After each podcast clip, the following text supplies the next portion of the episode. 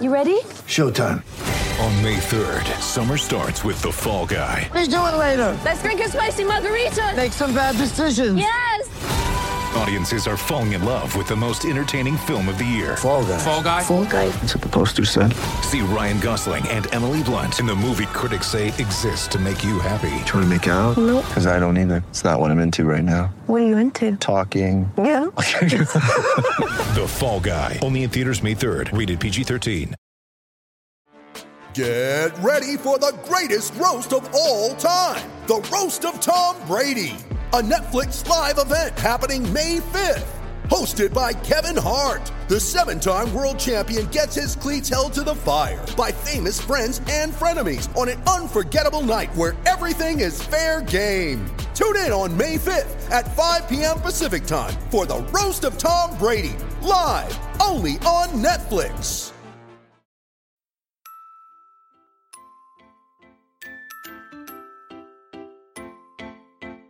Uh huh. I just feel like I've been around the block, ripping up fantasy stock, working around the clock. Look at the view from the top. Mm, Researching rookies a lot? No, I just be listening to pods. Yeah, one in particular. I'm just a messenger. Let me just pass on the rock. Uh, Browning, brunning, pruning, pronouncing ain't what he's doing. What he's doing is not losing, but infusing you with new things. And there's Dennis the Bennett. The man is a menace, yeah. Building a dynasty, some of the finest things. Promise you, you won't regret it. Sly as a fox, cultured in pop. Give him his props. Here is a thought, here is a box, and you cannot compare them at all. So don't even try. Careful with the news, but when you use a take, I take up Tony Fire. I mean dire, because anyone else is a huge mistake. Whoa, fantasy round table, fantasy, fantasy round table, yeah. Fantasy round table, come take a look at the crown, baby. Hey, fantasy round table, fantasy, fantasy round table, Woo. fantasy round table, come take a look at the crown, baby. Go. Welcome to another episode of the Fantasy Football Roundtable podcast. By the time you are hearing this, my two co hosts will be uh, hopefully living it up in Ohio while I am here working. But what else is new? Uh, today, we are going to be looking at the second half of the AFC East, uh, and Matt is back with us because there's no bigger Tua Tagovailoa truther than Matt Bruning. He has a lot of square footage on his back on the line with Tua, so he's he's always going to check in. Matt, how are you doing today? I am just super excited to talk about Tua. That, that's really it. I saw he's he's made some like super impressive throws in camp against Ayers, so I can't wait till he's able to do that in actual games. You know, with the defense not paying attention. So like, it's I'm super excited. Now I'm I'm excited. Obviously, by the time most people will be listening to this Friday, uh, I believe Dennis will already be at the expo. I'll be about to be en route. So uh, excited for that this weekend. It sounds like it's going to be bigger and better than it was last year. So anybody listening to this that's in the Canton area or in Ohio that wants to come by, come by. Not just if you don't want to just see us. I mean, everybody's going to be there. It's going to be a ton of fun. I'm, I'm excited to get up there and have a little bit of fun with everybody. Yeah, I, uh, you know, it's wild. I'm listening to Sirius XM radio, and Jeff Ratcliffe is talking about it today. And he's like, you know, they tried to do this like 10 years ago. And he's like, me and John Hansen and two other big names at the time, we did this panel. There were like 200 seats in the room, and there were four people. And I can tell you, that's not what it was like last year. Last year, it was crazy. And even Ratcliffe was like, you know, I he's, he, he's like, for whatever reason, Bob Lung has hit it, and uh, it's it's working in Canton. He's tied it in with the Kings Classic. Draft night out comes there. Does drafts on Saturday. Um, you know, there's get-togethers all the time. Uh, there's a poker night going on on a poker game going on on Saturday this year. Um, QB challenge, flag football. It's it's turned into quite the event for both fantasy football fans to be able to and players to be able to interact with people like us and people they hear on the radio um, and see on TV and, and just kind of hang out, pick the brains, get feedback, talk trades, talk drafts, talk players. It's a phenomenal event. Yeah, and I mean, what makes it even more fun too is just getting to know the personal side of people. I actually think I had more conversations with just people about everything and anything life than actual football last weekend. So I'm excited, especially because a lot of the people I met last year, people we've all interacted with on Twitter, I've never met face to face. Like most of the co-founders of the website, I'd never met face to face. So being able to meet everybody that we did face to face last year and then now getting a chance to go back and meet everybody and kind of follow up on certain conversations. You know, you just mentioned Jeff Ratcliffe. I mean, I know we both listen to John Hansen. They're hosting, I think, the Friday night party. He's been pumping it up all week as well on Sirius XM. Like it's I, I really can't wait. It's gonna be a lot of fun. And we just Matt, as soon as we go full time and we're able to bring you on full time, hmm. like we can actually get you out there so you can take a take a couple days off and come join us. In the meantime, quarterback challenge. You're gonna have it there that could also describe the two teams we're going to look at um, later today. Before we get to that, there is some other sad news. We're we're recording this on Tuesday, so by the time you hear it, there might be additional sad news based on uh, some of Roger Goodell's uh, incendiary comments today about Cleveland. But our sad news that we definitely have is poor Roquan Smith. You know, he's out there toiling away in Chicago for a mere $10 million this year, um, says that he has completely been devalued by the Bears and would like to have a trade. Matt, do you think he gets traded?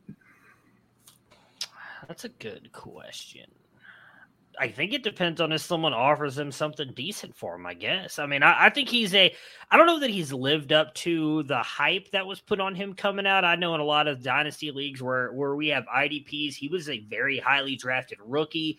Uh, a lot of people expected him to be really good. And I think he's been fine. Maybe he has not lived up to the hype that unfairly people put on him, I guess I would say. I would be interested to see what anybody offers him. And uh, that would be the only thing. I mean, I think it's fair to say the Bears are not expecting to contend this year. So if maybe they get like a second round pick from, like, why not move him? If you're not planning on keeping him and making part him part of your long term future rebuild with the Chicago Bears, why not move on from? Why not get what you can and try and help continue to rebuild this franchise? You know, I think Roquan has been a very, very good player. He's been good for IDP. I roster him in a few spots. I've been satisfied with him. I mean, yeah, it's easy to to look at a player coming in with a lot of hype and and set unrealistic expectations. I mean, there's a limited number of elite players, and coming into the league, we tend to put too many players in that category.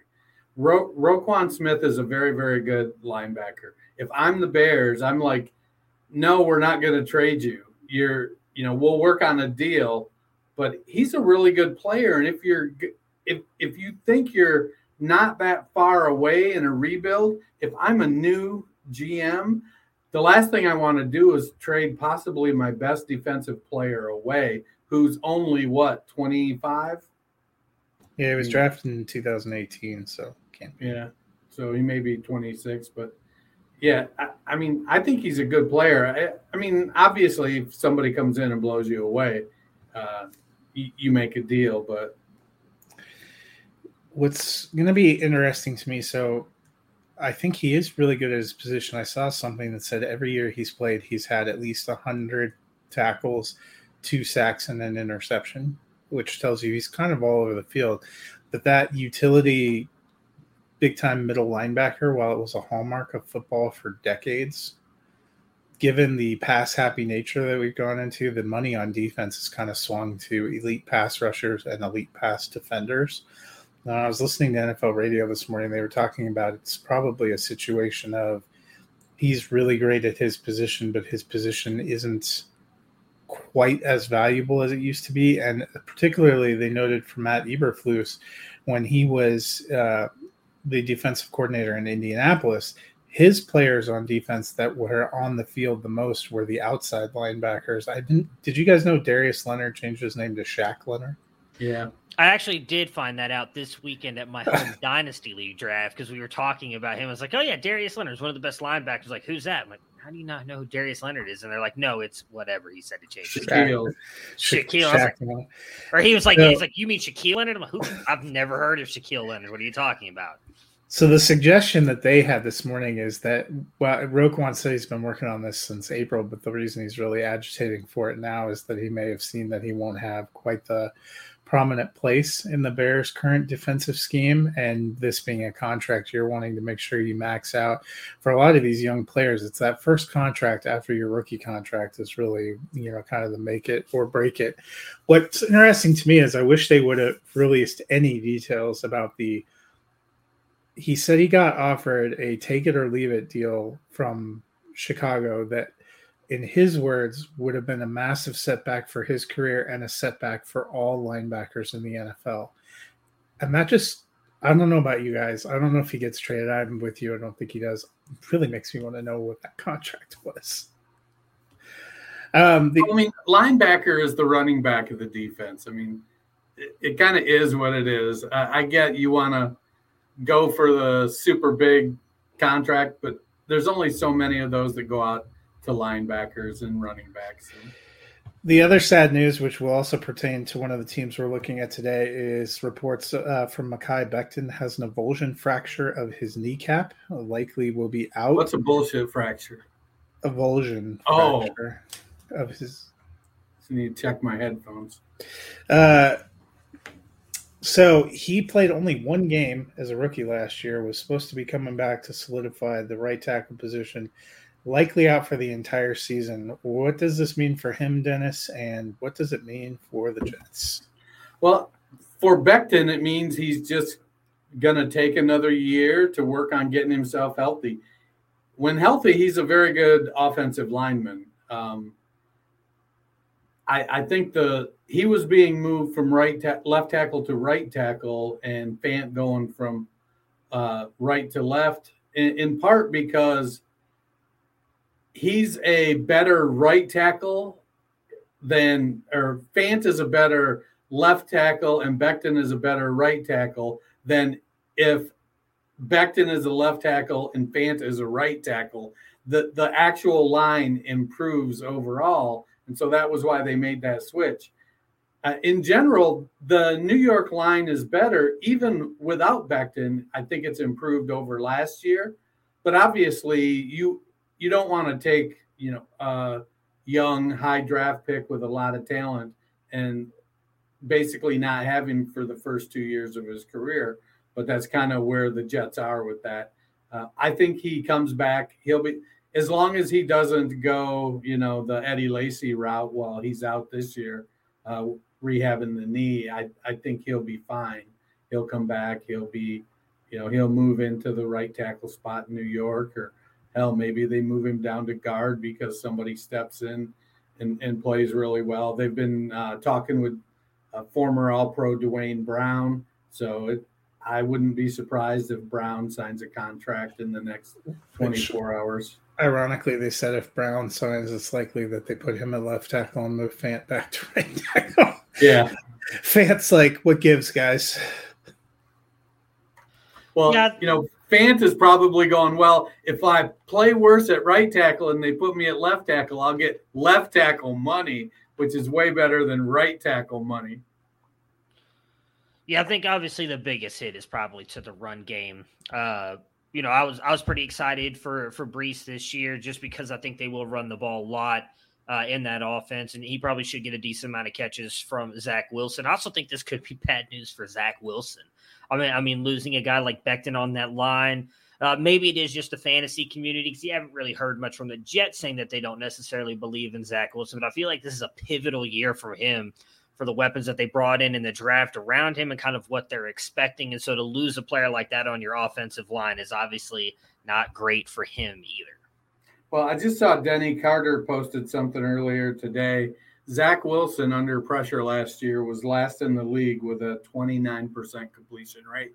So, with or without Becton, they needed to be better, better uh, on the offensive line. Oh, we will get to uh, Wilson and the rest of the Jets' fortunes here in a minute, but we are going to kick off today with the team that finished third. Hmm, maybe Before not. we jump in, I got to ask. You mentioned something about scathing comments about Cleveland. I don't know what was said. What happened? I need oh, to know. Uh, Roger Goodell basically, uh, well, not basically, he essentially called Deshaun Watson a sexual predator and Ah. uh, called his be- act behavior Watson's egregious. behavior is egregious and predatory. Yeah. Um, so. I would say we're tracking toward probably in the next couple of days them doing a a full season then. But we'll have to see. It just uh interesting to Roger hasn't really said anything this off season, so but before we before we hear news of that, we are going to complete the AFC East, and the third place team was the Miami Dolphins. They finished nine and eight last year, second consecutive season over 500. Still wasn't good enough for uh, Brian Flores to stick around. He is out in Miami. Uh, joining him in the departures, DeVante Parker went to the Patriots, as we talked about on Monday. Jacoby Brissett, uh, now about to be the starting quarterback in for the Cleveland Browns. Duke Johnson went to the Bills. Talked about that on Monday. A lot of intra-divisional movement this offseason in the AFC East. And Albert Wilson, if we're calling that key departure there, it was hard to come up with them, went to the Vikings. Key additions Mike McDaniel is the new head coach. He was the run game coordinator and then offensive coordinator for the San Francisco 49ers. They traded for Tyreek Hill at wide receiver. They signed Chase Edmonds, they signed Raheem Mostert, and they signed Sony Michel at running back. They signed Teddy Bridgewater as backup quarterback. They signed Cedric Wilson to be a wide receiver, and they went and got Melvin Ingram at outside linebacker. They did not draft a lot of super fantasy relevant rookies. Their one wide receiver pick was Erik Ezukanma. That's what I'm going to go with. Passing game, obviously going to be a big source of scrutiny for Miami this year. Uh, we've talked about it being kind of a, a big season for Tua. He's entering year three. His uh, two first round draft mates, Joe Burrow, has been to a Super Bowl. Justin Herbert looks like he's well on the track toward a Super Bowl, much to Matt's uh, Matt's excitement. Tua uh, at one point had been kind of the, the big guy in that draft class, but we haven't always seen it on the field. They got him a ton of weapons. Franchise tag Mike Gesicki. They still have Jalen Waddle, who saw 140 targets last year. They brought in Tyreek Hill. Matt, what are you expecting from Tua, and what are you expecting from these three big passing targets? Can they all be top 12 at their position? No, I don't expect Tua is going to be top 12 at his position, but that does not mean that at least one of these wide receivers can't. We saw Jalen Waddle, I believe, finished top 12 last year. He's 13, Granted- real close. Okay. Granted, that came on 140 targets with 104 catches. I mean, he was obviously hyper targeted late in that season. Yeah, DeVante Parker, who is missing time. Dennis's favorite, Preston Williams, was injured. It was really just him and Gesicki. I do think Hill is probably still the wide receiver one for this team. They traded a lot to bring him over, and they didn't just do that to be like, hey, by the way, you're going to be like the third guy on the depth chart here. He's going to be the one and he's still explosive enough. I do think that they will probably use him somewhat in the way they used Jalen Waddle last year, which is get the ball in his hand quickly and let him do work. And we know that Tyreek Hill can do that. I don't know that I expect 140 targets for him, though, which is again what Jalen Waddle got last year. The next highest was DeVante Parker with 73. I think Tyreek Hill's probably the only one that goes over 100 because Mike Gesicki got over 100 as well. I think that Hill's probably the the hyper targeted guy with Waddle coming in second, but I think both of them finish fairly close to each other fantasy wise because I do think Waddle is still a very good wide receiver. I don't think either one of those guys finishes top 12 at wide receiver. I know Tyreek Hill fans are probably not going to be big fans of that because dude's been absolutely amazing. He's been typically a top five to eight wide receiver every single year. But I think both those guys fall out of that, probably closer to like the 14 to 18 range this year. I do think both have a chance to finish top 20, which then again, you may say, well, that's crazy. Two wide receivers at top 20. Why can't, you know, Tua Tagovailoa finish top 12? I just don't think he's got the passing touchdown volume to do that, if I'm being honest. Now, maybe I'm going to be wrong on that. I just haven't seen it. I know some of the camp highlights and everything is some of the balls that he's thrown. There, he did have one. Uh, I want to say it was to Tyreek Hill where it was down the sideline, incredible throw, back shouldered right right perfectly into Tyreek Hill in stride, defender right on him. It was a beautiful throw, and we've seen Tua make some beautiful throws on the field during Sundays. He he had a game. I want to say it was to Mike Gesicki last year, where he threaded that ball into the perfect spot in between two defenders, right to Mike Gesicki. Nobody here thinks Tua Tagovailoa is a bad NFL quarterback. He is good. He's just not elite. And that's where I think the fantasy separator is. I think he probably finishes better than what he did last year. I think he's probably in the QB 15 to 20 range as well with those wide receivers. So, where do you think Miami finished in pass attempts last year? 1 to 32. 21. They were eighth in the NFL in pass attempts. Yeah, that ain't happening this year. Oh, I, why would you add? Why would you? You've got Jalen Waddle, Mike Gesicki, and you add Tyreek Hill. Why would you throw less in a situation like that? But what was San That's- Francisco? San Francisco only threw the Yeah. ball threw the ball hundred fewer times last year, and that is the offensive system. Anywhere you look at where Mike McDaniels has been, they have not been a pass heavy system. Well, they they built the team to be pass oriented by bringing in Tyreek Hill. Now, I will say the yards per attempt was 25th, and I think Tyreek Hill is brought in to improve that specific metric right there. Um, I do think they're still going to be fairly high. You know, eighth probably is a stretch, but I don't think they're going to drop out of the top 20 in pass attempts because I think they're going to be explosive. They have uh, they they spent some money on the O line last year, some draft capital, I think. Um, they've got Gesicki, who's really good. They traded away Adam Shaheen uh, just today for Shaheen in the seventh for a sixth round pick to Houston. Um, and so they're planning to use Gesicki, and then Durham Smythe is going to be the blocker. They like Hunter Long, so they've got their top three tight ends. Uh, but they've got weapons at, at wide receiver outside of Hill and um, Waddle. You know, Cedric Wilson, he was. Uh, they didn't just give him jump change in the free agent market. And while you mentioned uh, Preston Williams, uh, RIP, I just don't think he's ever going to be something. He's still on the team. They've got Mohamed Sanu there, still um, picking up a paycheck and being a veteran presence. They signed Trent Sherfield, who's probably more of a special teams guy, but pops every now and again. So at the top end of their receiving core, they've got some talent. And I get that McDaniel's McDaniel has always ran a run heavy scheme. But I think he's also smart enough to know if I've got a super accurate quarterback and three really high level receiving targets, I'm not going to be a smart coach if I don't use them.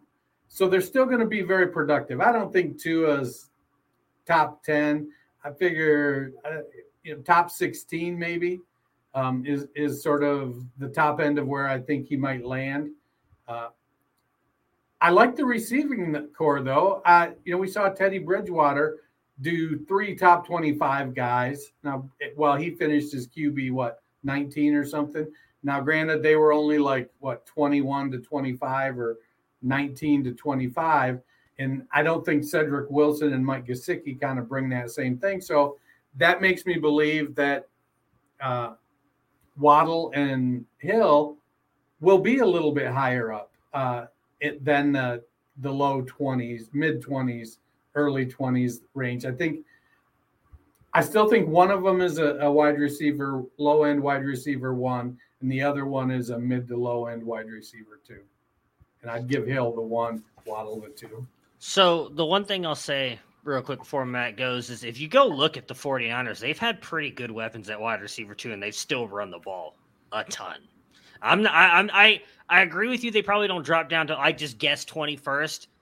I would bet they're closer to 20th than they are eighth though this year in pass attempts. I, I don't think that they're gonna. I understand what you're saying, but we've seen it far too often from these NFL coaches who think they know better than everybody else, and they they take these round pegs and try to fit them in their square holes in their system instead of adapting the system to the players they have. Well, they did, as we'll get to in a minute. They do now have 75 running backs. Um, I think for me, it's not that I don't like the talent, although I'm completely inverse of you, Dennis, and your feelings about Hill and Waddle. I think Hill, we saw last year, was already a little bit boomer bust and is probably going to be the bigger play guy. the real question to me is if you're looking at that system and you brought up Bridgewater. One of the reasons they got three receivers into the top 25 is because one of them produced quite a bit of gadget rushing plays. And I do wonder with that 49er system, you saw the success they had with Deebo Samuel last year, but is it Tyreek Hill? Is it Waddle? Is it, you know, are they just going to use backs there?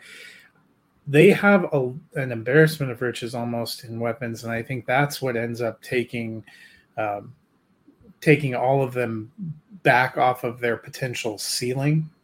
If you're looking at it, because Chase Edmonds was that they gave him quite a decent chunk of change too, and while he probably will carry the ball. He's been throughout his career a pretty significant pass catcher, and Gaskin saw 63 targets last year. I don't know that they completely abandoned the idea of passing to running backs. Cedric Wilson, you mentioned, is definitely a guy who's they did not bring him in just to stand there on the sidelines and wave. You mentioned Durham Smythe being a good blocker. The dude saw 41 targets last year, too. So for me, that's where I I originally was a, a, little bit similar to you, and then I thought one would finish low end wide receiver one, and the other one low end wide receiver two. I've come a little bit closer to what Matt was talking about, bunching them up, but I pulled them both out of wide receiver one.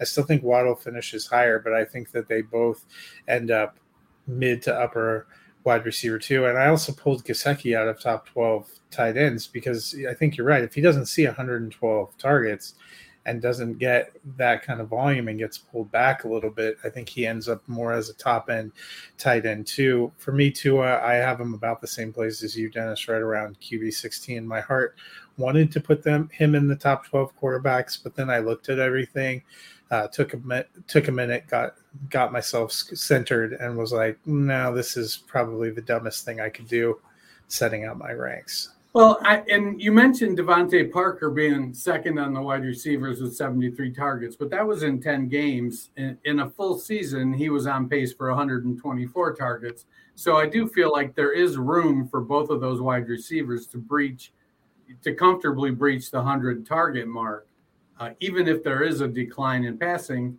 Um, again, I don't think it's going to drop so far that we don't recognize. Uh, we don't that we don't recognize the passing game in, in Miami. They're going to play to the strengths. They've got two explosive wide receivers. I, I do think they're going to lead the league in yards after the catch, though, by a substantial margin. I mean, say I, I love Tua. He's okay at best throwing the deep ball, but short to intermediate, he's very, very accurate, and they're going to scheme those guys – into plays where they can run, run, run. So Myles Gaskin's still there, but the offseason seems to have been a little bit of an indictment about how they feel about him as being the guy since they brought in Chase Edmonds, Raheem Mostert, and Sony Michel. So I'll kick it to you first, Dennis. What are you doing with the backfield? I am drafting the one who's going the latest because I just don't know. I mean, I think that's what, let's see, Gaskin is going at running back 82, Michel 63, um, Mostert 37, and Edmonds 35. You know, I do think that Edmonds is going to have some games that we look at him and go, wow, this guy, if they would just give him the ball all season, he's going to run the ball really well. Maybe not a thousand yard rusher, uh, but he's also going to catch the ball really well. But I think much like Raheem Mostert, I don't know that Chase Edmonds can stay healthy for a full season. So they've got a couple backs that do the same thing with Edmonds and Mostert. Um, Sony Michel, he's in my eyes, he's kind of replacing uh, Malcolm Brown as the short yardage goal line back. And then Gaskin is third on the depth chart of those versatile backs. Uh, as much as I love Gaskin's versatility coming out of what was it? Was he at Washington State, Washington, uh, Oregon, somewhere up there in the Pacific Northwest? Who? Gaskin. Myles Gaskin. Washington. Um, as much as I loved his versatility coming out, uh, he just, you know, he's a, another Royce Freeman for me, um, which I think went to no Freeman went to Oregon. Um, Royce Freeman wishes he would have had Myles Gaskin's NFL career. So, you know, it's if I'm going zero RB or hero RB, I could probably be convinced to take um, Chase Edmonds. He's going his uh, ADP right now is 114, so that's what 13th, 14th round. I could I could be convinced to take him there if I I'm much much more likely to probably pass on him though and and take a wide receiver in that range and, and throw Sony Michel or um, Myles Gaskin on my bench later. If I'm being honest, I don't want any of them. Uh, I I don't want to mess with it. I, I think I'd rather just attack a different backfield. While we know that the any running back, or it seems like any running back in these systems are always super productive and can help you win your fantasy leagues as Dennis just mentioned, like none of these guys have like the best track record for injuries and staying healthy. If you pay up for Chase Edmonds and he's out, and you say you don't get Raheem Mostert, or you don't get Myles Gaskin, at the end of the day, that could end up being a wasted pick. We also don't know that it's going to be Chase Edmonds getting a bulk of the carries. It could be split. We have no idea. If I'm paying for one, it's Mostert because I do feel like he knows that system so well He's going to be the backup. I think he's a guy who'll probably split time with Chase Edmonds. And if I'm being honest, I actually think he's a better running back than Chase Edmonds. So you can get him a little bit later than Edmonds at 56. While I like Myles Gaskin a lot, he's only had a couple really good games for fantasy. May, maybe this system helps open up the world for him a little bit more. He's even better. But I think at that point, I'd rather just take a dart throw at somebody else. If I have to take one, it's Mostert. I will say in best ball, I would happily take Sony Michel because I feel like he's going late enough that I mean, was it RB 63 213? Like if he ends up with a couple two touchdown games or three touchdown games, they just give him the ball down at the goal line, like he's gonna win you some weeks. So like I'm perfectly fine taking Sony Michel in best ball, but like I don't see him doing much outside of like falling into the falling over the goal line most weeks. Although he did fill in decently for the Rams. I, that's the thing. Listen, you guys are all picking different ones. I kind of had different feelings too. I, I'll be honest. When I went to go pull uh, the numbers, I didn't realize Gaskin finished as running back twenty five last year because I thought he was like a liability on most of my rosters for the entire season. His numbers weren't, I guess, as heinous as I somehow remembered them. Chase Edmonds, I don't mind him in his ADP of running back 35. I think he could do slightly better than that. Uh, but it, you do have a point. Like, I don't have a lot of confidence in what the rotation is going to be. There's no team that I'm more curious to watch their preseason games than than Miami, which is kind of a depressing statement, and probably won't learn that much anyway. But I do wonder. Dennis talked about you know taking whichever one's lowest. That happens to be Gaskin. If you were just grabbing somebody at the end of a draft. You could do worse. I I don't totally disagree with you about Michel. Raheem Mostert, I had that guy finishing as a running back too. Like the last two years, I was all in, and I feel like he jobbed me so hard the last two years that I just can't bring myself to ride that train again. Um, maybe can't someday. hold grudges can't hold grudges. That's, why I drafted Amari Cooper last year, and he actually took me pretty far. Can't hold grudges in fantasy. But you can't can prevent yourself from from the need to weep openly on Sundays by just avoiding, you know, painful hey, areas. Everybody needs a good cry every once in a while. Helps open up, you know, the emotional system, makes you feel better. Well, I, I I tend to prefer the ayahuasca instead of the crying, but I don't know what that means. I just turn on a really sad movie and just let it all go. But you know, hey, if, if, if football's on Sundays, do it for it, does it for you. Having Raheem Mostert to each their own. I'm not gonna just ayahuasca, the psychedelic psychedelic drug that Aaron. Rodgers oh, that's right, Aaron. Rodgers. gotcha. And uh, somehow, in an NFL where like if somebody farts in the wrong direction, you get tagged for breaking PEDs. You can take psychedelics, and Roger Goodell said that, that was fine. I no, don't I don't think that's what he said. Yeah. What he said was, it's not a, "What the fuck is list. this shit? How is it not on a list somewhere? It's not on a list, so clearly it's not banned. It'll be banned soon." Anyway, speaking of being banned soon, poor Miami Dolphins playoff playoff bandwagon. It, you know, they've they've won ten games in 2020, and we're just missed. Last year they had a horrific start and really came hard charging at the end, but finished nine and eight, just missed. Their over under is eight and a half. Are you taking the over or the under, Matt? And do they make the playoffs? I'm taking the under slightly. I think they get to eight wins, and I do not think they make the playoffs. This is just a loaded, loaded AFC, and I don't quite think they're up there with some of the best teams. I, I actually think the Patriots are going to be. I don't know what you guys picked. I haven't had a chance to listen to the episode yet, but what was the Patriots over under? The Patriots over under was nine, and Dennis and I both took the slight under at eight wins. Over, baby. 10. I think Mac Jones is taking the Patriots to the playoffs again. Yeah, with with Matt Patricia and Joe Judges as offensive coordinator. Mac That's Jones what you think? Is, Tom Brady light, baby. I He's been struggling all plays. camp because he doesn't know what the fuck. You know what? If Tom Brady rolled out and saw those two guys as his offensive coaches, he'd fake a Lisfranc injury. That's not true at all. Tom Brady would just do Tom Brady things. I think that's what Mac Jones would do. But anyways, yeah, I don't uh I don't think that they make the playoffs. The AFC, if we were talking about the NFC, yeah, absolutely. The AFC yeah. is just absolutely loaded. Uh I think the Miami Dolphins are like a year away. That offensive line needs to improve just a little bit more. And I do want to see what this offense and everything's going to look like. I, I, think Mike McDaniels is a good, uh, will be a good head coach. Everybody says he's like one of the smartest guys in the NFL. I don't know that he turns it around in a year. Yeah, that's where I'm at. Uh, I, as much as I want to give them the over, I feel like they've got a new coach, a new system. I could see him stumbling out of the block and then putting it together late to go on a, a, a late run. But I'm going to take the under. I think eight is a sufficient number um, in a new coach's first year as they're trying to remake the team. And I agree with Matt.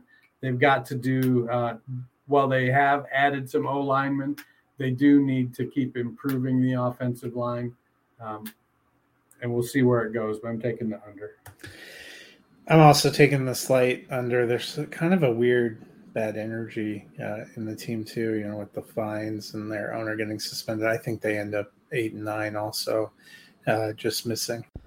Football fans, DraftKings changed the fantasy game forever back in 2012, and now, 10 years later, they are doing it again with Rainmakers Football, the first ever NFT fantasy football game. A new way to enjoy da- daily fantasy football, a new shot to win millions in prizes, and the only NFT fantasy game licensed by the NFLPA.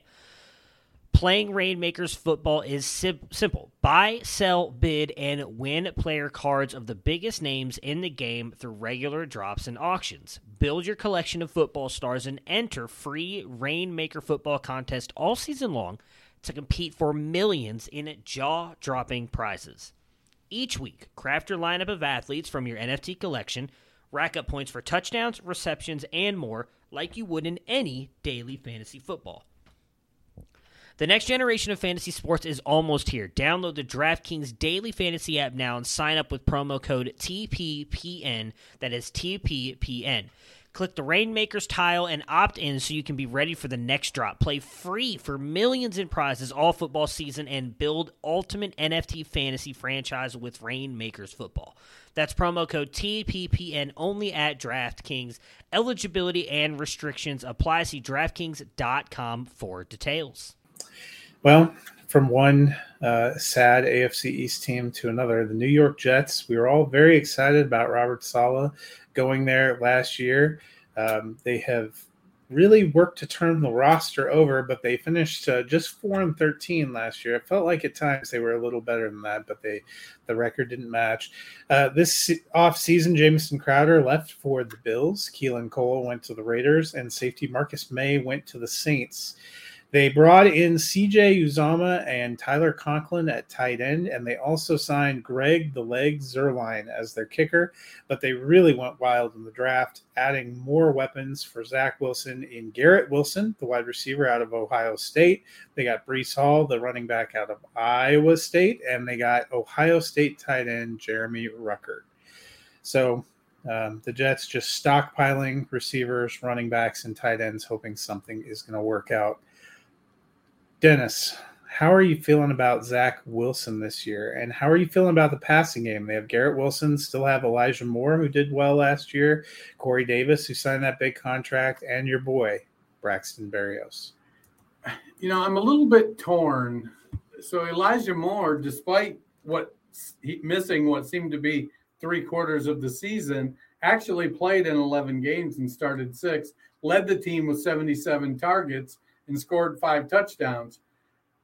I like Moore a lot. Uh, I think that him and Wilson will complement each other pretty well. I do think we're Corey Davis is getting the short shrift here, coming off at wide receiver 79. What what did Davis do last year? In nine games, he had 60 targets, 59 targets. So he was having a, a, an okay year. But I, I just, as much as I, I just feel like they still are going to need to come together um, and, and, get better. You're added, you've added, they remade their tight end room. Um, they added another wide receiver. They're going to have weapons. I think their offensive line is better, even without Becton. But last year, Zach Wilson was horrible when he was under pressure. Um, he was a rookie. The game's got to slow down for him. He's got a live arm. He can make some plays. He's mobile. I expect growth in year two. And, you know, they've got stability on the coaching staff. Um, for me, I'm cautiously optimistic.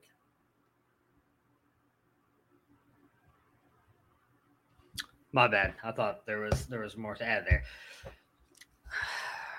I really don't know what to think about the Jets. I do think Elijah Moore is going to be the guy. All the reports out of camp have said that like him and Zach Wilson are continuing to click based on the the chemistry that they built last year.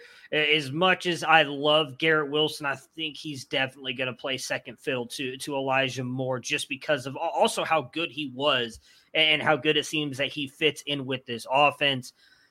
And for fantasy, at least this year, I don't think I want anybody else. I, mean, I know Braxton Berrios really came on in the second half of the season. I think with the way, or with having Garrett Wilson and Corey Davis with Braxton Berrios there as well, I think they're going to spread the ball around a little bit more. Adding a guy like Breece Hall in there, I think they're going to be able to run the ball a little bit better. They can also dump the ball off to him. So Elijah Moore is the only guy that I think really has a good season this year, and I think he's going to be really, really good. Obviously, as we talked about at the beginning of the show, losing Becton is not great. Well, I agree with Dennis. The offensive line is definitely better than it was last year. Still losing a guy like that, one of the anchors in your offensive line, is not great for the running game or for Zach Wilson, who we saw struggled at times last year. I mean, he made some really impressive throws, had some really good plays with his legs, and the reports have been – I feel like 50 50. You hear a lot of some really positive, then some negative on Zach Wilson. I personally think this is going to be a really big year for him and seeing if he can even just take a small step forward because I do think with you know what is it? Saleh signed for like a really long deal too. Didn't he? it was like a 10 year deal when he signed with them? Is that correct? I don't I, don't I shall look it up. That long, but it, I it was it was, was, longer than normal. I think. It I thought like it was seven years. Yeah, maybe it was seven. seven. I, I, thought it was long because I remember him coming and said like this is going to take some time to rebuild. I don't think that they'll be afraid to move on from Wilson quickly if they don't think he's the guy. So that's why I do think this is a big year for them. I, I like I said, I think Moore has a big year, and I'm really intrigued to see what what Hall. Five years, so it wasn't oh, even okay. as long as we thought. Uh, really intrigued to see what Wilson and Breece Hall look like in this mm. offense, and, and if they do help elevate Zach Wilson as well. Yeah, I get, I get your mention of Corey Davis, Dennis, but last year, I mean, I guess he struggled to stay on the field, but 59 targets, 34 receptions, 492 yards, four touchdowns. I think he's okay, but he's probably like a fourth or fifth option the way they built the offense now. I'd be more excited about Garrett Wilson, Elijah Moore really flashed.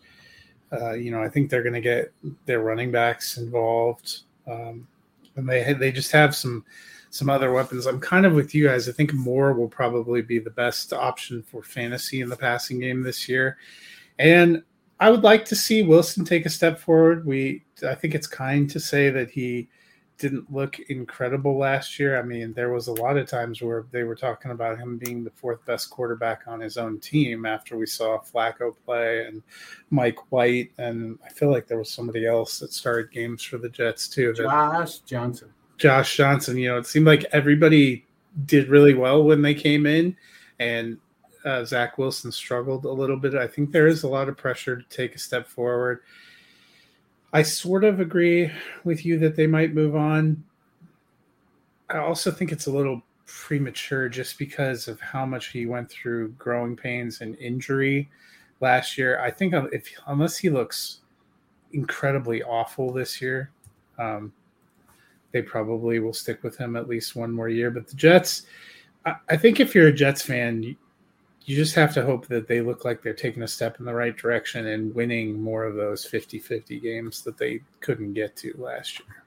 I mean, part of the challenge was um, Zach Wilson's. He only completed just over fifty-five percent of his passes. The next lowest quarterback on his own team was Joe Flacco at sixty-four point three. Johnson was higher than that, uh, and Mike White was higher than that. So uh, it really drives home the how bad he was under pressure. Um, you know, the other quarterbacks, while not playing as many snaps um, and having as many opportunities, they actually threw 11 touchdowns to nine interceptions versus uh, Wilson's nine touchdowns to 11 interceptions. So he does really need to improve his his efficiency. Well, so we talked about the passing weapons. Uh, they obviously made a a big uh, step up coming and drafting Breece Hall, whom most of us had as the top running back coming uh, into the draft to join there to join 2021. Uh, you know, rookie darling Michael Carter. Well, let's pour one out a little bit for Michael Carter, or should we, Matt? I don't think he's going to completely go away but I also don't think he's going to be at all what people were drafting him at the back end of the first round in the rookie drafts or early second round. I mean, he had 147 rushes last year for the Jets. I Breece Hall, I think, is just a better version of him in every single way, though. He had 147, Tevin Coleman 84, Ty Johnson 61. Obviously, Tevin Coleman um, and uh, Michael Carter both missed a couple games. I think it's going to be more of like a 70 30 split for the most part. Because again, I think Breece Hall is just a better runner. He's also the better receiver, which was kind of one of the things we liked about Michael Carter coming out. Him and Javonte, when they were at North Carolina, both of them were very good receivers in the college game. But Breece Hall is just better in every single way. Now, with the, uh, I feel like we, we've mentioned Becton multiple times here. Again, I do think that hurts him a little bit in the rushing game. But Iowa State never had one of the better offensive lines either, and Breece Hall always seemed to make it work. He's got incredible vision, was really good behind the line of scrimmage, and is very decisive when he sees the hole and his burst to get through. He doesn't have the long speed. I think Michael Carter's probably a little bit faster. Don't let the combine time fool you with his faster than Jonathan Taylor run. Breece Hall's not that fast, people. Like, I'm sorry, he's not. I've watched him three years in college. He is not Jonathan Taylor fast, but – at the end of the day, I think it is going to be like, in my opinion, probably closer to a 70 30 split. I wouldn't be surprised if Michael Carter gets more catches, maybe if they just use him in that part of the game. So I don't think he's completely done for. But like, if you had to tell me one finishes, or if I had to pick where I think they finish, I do think Breece Hall has a chance to finish as an RB1 or a very high end RB2. I think there's an less than 10% chance that Michael Carter finishes as an RB2. I think he's probably a high end RB3 at the end of the day. Know, I think Carter still brings enough to the table, though, that he's going to get opportunity. I think uh, it's so rare for there to be a 70 30 split. Uh, it, it, just doesn't happen. Um, I think only three or four times last year uh, only three or four teams were even anywhere close to that. Um, aside, even just without being over, uh, I know Pittsburgh was over. At, um, I don't know who else. I, I saw something last week about it, but I think it's probably more of a closer to a 60 40, 62 38 split than it is a 70 30. Um, I do believe that Hall, by by and large, will be the um, the guy running the ball. He's he's bigger. He's stronger at the goal line in short yardage situations. He is a good receiving back, but I think it's going to be a timeshare of sorts um, just because that's what most teams do nowadays. And we remember where the um, New York Jets coaching staff came from. I mean, we can't sit here and make the argument that uh, Miami's going to do it because they come from the Shanahan coaching tree, but not argue that uh, who's the OC in, in, New York? He came. Mike LaFleur. Yeah, Mike LaFleur came from the uh, Shanahan tree. So why are we going to argue one team's going to give everybody a shot and it doesn't matter, but we're going to say Breece Hall is going to poo poo that and get all the carries. So I think it's going to be closer to 60 40. Yeah, I mean, uh, even when Michael Carter was going at the end of last season, he was splitting touches with Ty Johnson. I mean, the reason I would say that is because nobody was even close to Michael Carter necessarily in carries. I mean, Tevin Coleman was the closest at 84, but he only really started five games. And I, I just approaching this from the college side of things, we talk about this all the time. When you're being recruited over and people look at a running back and say, oh, well, this guy was still really good in college last year. I'm like, yeah, but they just went and brought a five star guy in. Clearly, they don't think of him as highly as you do if they went and just did exactly what you expected him to do. They just went took Breece Hall in the second round and early. If they thought and believe that much in Michael Carter, they're not taking a running back that early in the second round. They wait. I don't think you can compare college to the NFL. College, you don't have a choice, but you have to you're replacing you have to keep the pipeline full in college. In the NFL, I agree. You're you you want to bring in good players and you're drafting them at value where you think the value is to improve your team. I do think Breece Hall is a better back than Michael Carter, but I don't think he's going to get 70% of the touches. And again, and we all agree that what Michael Perine is not going to be the breakout. No, yeah, he's he's not going to do anything. My point on that though is if they really believed in their running back room and they really believed in Michael Carter, you're not taking Breece Hall where you take Breece Hall if if San Francisco believed in Trey Sermon, they're not taking Tyrion Davis Price where they take Tyrion Davis Price. Like you have to let these NFL teams tell you that they're telling you what they think of these players. Because there's enough running backs in this draft that people thought were decent. They could have taken someone later, unless Breece Hall was just valued that highly on their board, which he may have been. I think he's a really good running back. Maybe he was like a top 15 player or whatever on their board, and he fell that far in my opinion, if you believe that much in Michael, I don't even know if Tevin Coleman's still there. Michael Carter, Ty Johnson, as we just mentioned, La'Mical Perine. You're not taking Breece Hall that early. They took him for a reason, and it's so not just Mike McDaniel doesn't believe in Jaylen Waddle, is what I'm hearing. He wasn't the one who made the trade, no. But I, am sure that he, I'm sure they brought in Tyreek Hill for Mm, wide receiver, you always play yeah. more than you one. You play three wide receivers. You only that's play one, one running back one. at a time most of the time. Yeah, like that's not a fair. Com- now, if you want to make a, if they would have gone, hey, the Miami just brought in uh, Jimmy Garoppolo, so clearly they don't believe in two. I'd be like, yeah, you're 100 percent right. They're not bringing Jimmy G in to back him up.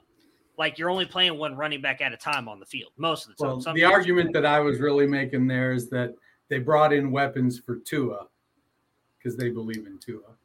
Well, that's fine. They can believe in him. Doesn't make him a good quarterback. So I think the last position on the Jets, you know, I mentioned they signed Conklin and Uzomah and then drafted Ruckert. Dennis, do you think any of these tight ends make a splash? I think they will all make splashes. Good luck picking the game. Uh, we we saw it last year with Uzomah. He, he literally had like a five catch, two touchdown game, and then just disappeared for like five games, and then had like a five catch, two touchdown game again, or one touchdown game. Just kind of came out of nowhere. Conklin was doing the same thing up in uh, Minnesota. So I do, you know, maybe not so much with Rucker because rookie tight ends, they're having to learn the receiving side of it. They're having to learn the blocking schemes. So there's a lot on their plate. So they don't necessarily pop um, early, uh, but there's always the chance because Rucker was undervalued and underused at Ohio State. That's just how they use their tight ends. Um, so it, will be frustrating. I think Uzomah is the one that's going to get the most play, but I do think that Conklin's going to have a game or two where you're you're going to wish he was in your lineup. Ruckert's going to have a game where you're going to wish he was in your lineup. Um, maybe one of them gets injured and you kind of clear that clear it up and you, you get a little more uh, can see a little better what's going to happen there. Hopefully nobody gets injured, but um, it's going to be a challenge kind of figuring out who it's going to be at the tight end position for the Jets on any given week. Yeah, if I had to choose one, I'm betting on Rucker as the future. I do think that he is going to be a very good tight end. He was not able to show a lot at Ohio State just because they don't necessarily use the tight end in that offense, but I think he's a very good blocker. We've seen that he has really good hands, and I think he's going to be the future of that room. I think there's enough tight ends that I'd rather bet on somebody else than Tyler Conklin or CJ Uzomah. Uh, maybe if they had not brought in Garrett Wilson, I, I would have believed in one of these guys. But like, I don't necessarily think Tyler Conklin's that good of a fantasy option tight end. I mean, he's had moments, nothing special. You know, CJ Uzomah has been interesting at times, but his best years came really with Joe Burrow, and I'm not going to put Zach Wilson in that or that this offense and passing wise into that category either. So I'm just fading both of them. I'm taking Ruckert with like one of my last picks in a dynasty league and hoping that he pans out in the future. Well, the Jets won four games last year, uh, but they made you know a whole bunch of interesting pickups in the draft and in the offseason. Their over under is five and a half Matt, are you taking the over or the under? I am taking the slight under. I think they get five wins. I would be very surprised if they if they got over that. I just don't necessarily think this is a very good team. Uh, again, offensive line losing Becton. I need to see more from Zach Wilson and and the offense and this defense. I mean, it had moments last year, and I think that's why they brought Saleh over. I think he's a really great defensive head coach. He was a guy that I wanted the Browns to go after. I, I thought him coming over there with Myles Garrett, Denzel Ward would really make that defense scary. But I need to see them actually take that step forward. I think they're in a really good division and how good I expect Miami, to, or not Miami, New England to be, and Buffalo. And again, the just AFC in general, I think is an absolutely loaded conference. So I think that they get five wins. Um, honestly, I probably think they get less than five, but I'll go with five. I'll take the slide under. Yeah, I'm taking the under as well. Um, it, it would take quite a growth spurt by Zach Wilson, I think, to to get him over. I'm gonna take the over. I think they can get to six or seven wins.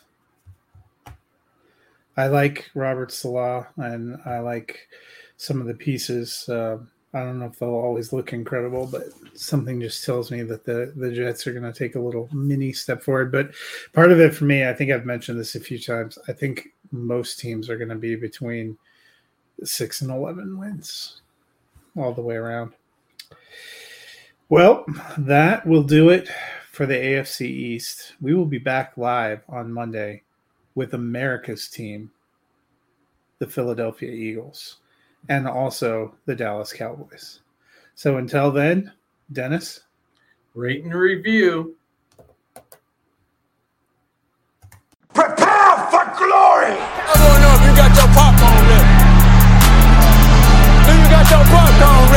I came out the womb, I was ready. And he's hit the end zone for an unbelievable touchdown. I would be honored football for this team. Throw it up above his head. They can't jump with me. Golly. Oh, they tackle him at the 40 yard line. Who can make a play? I can. Who can make a play? I can.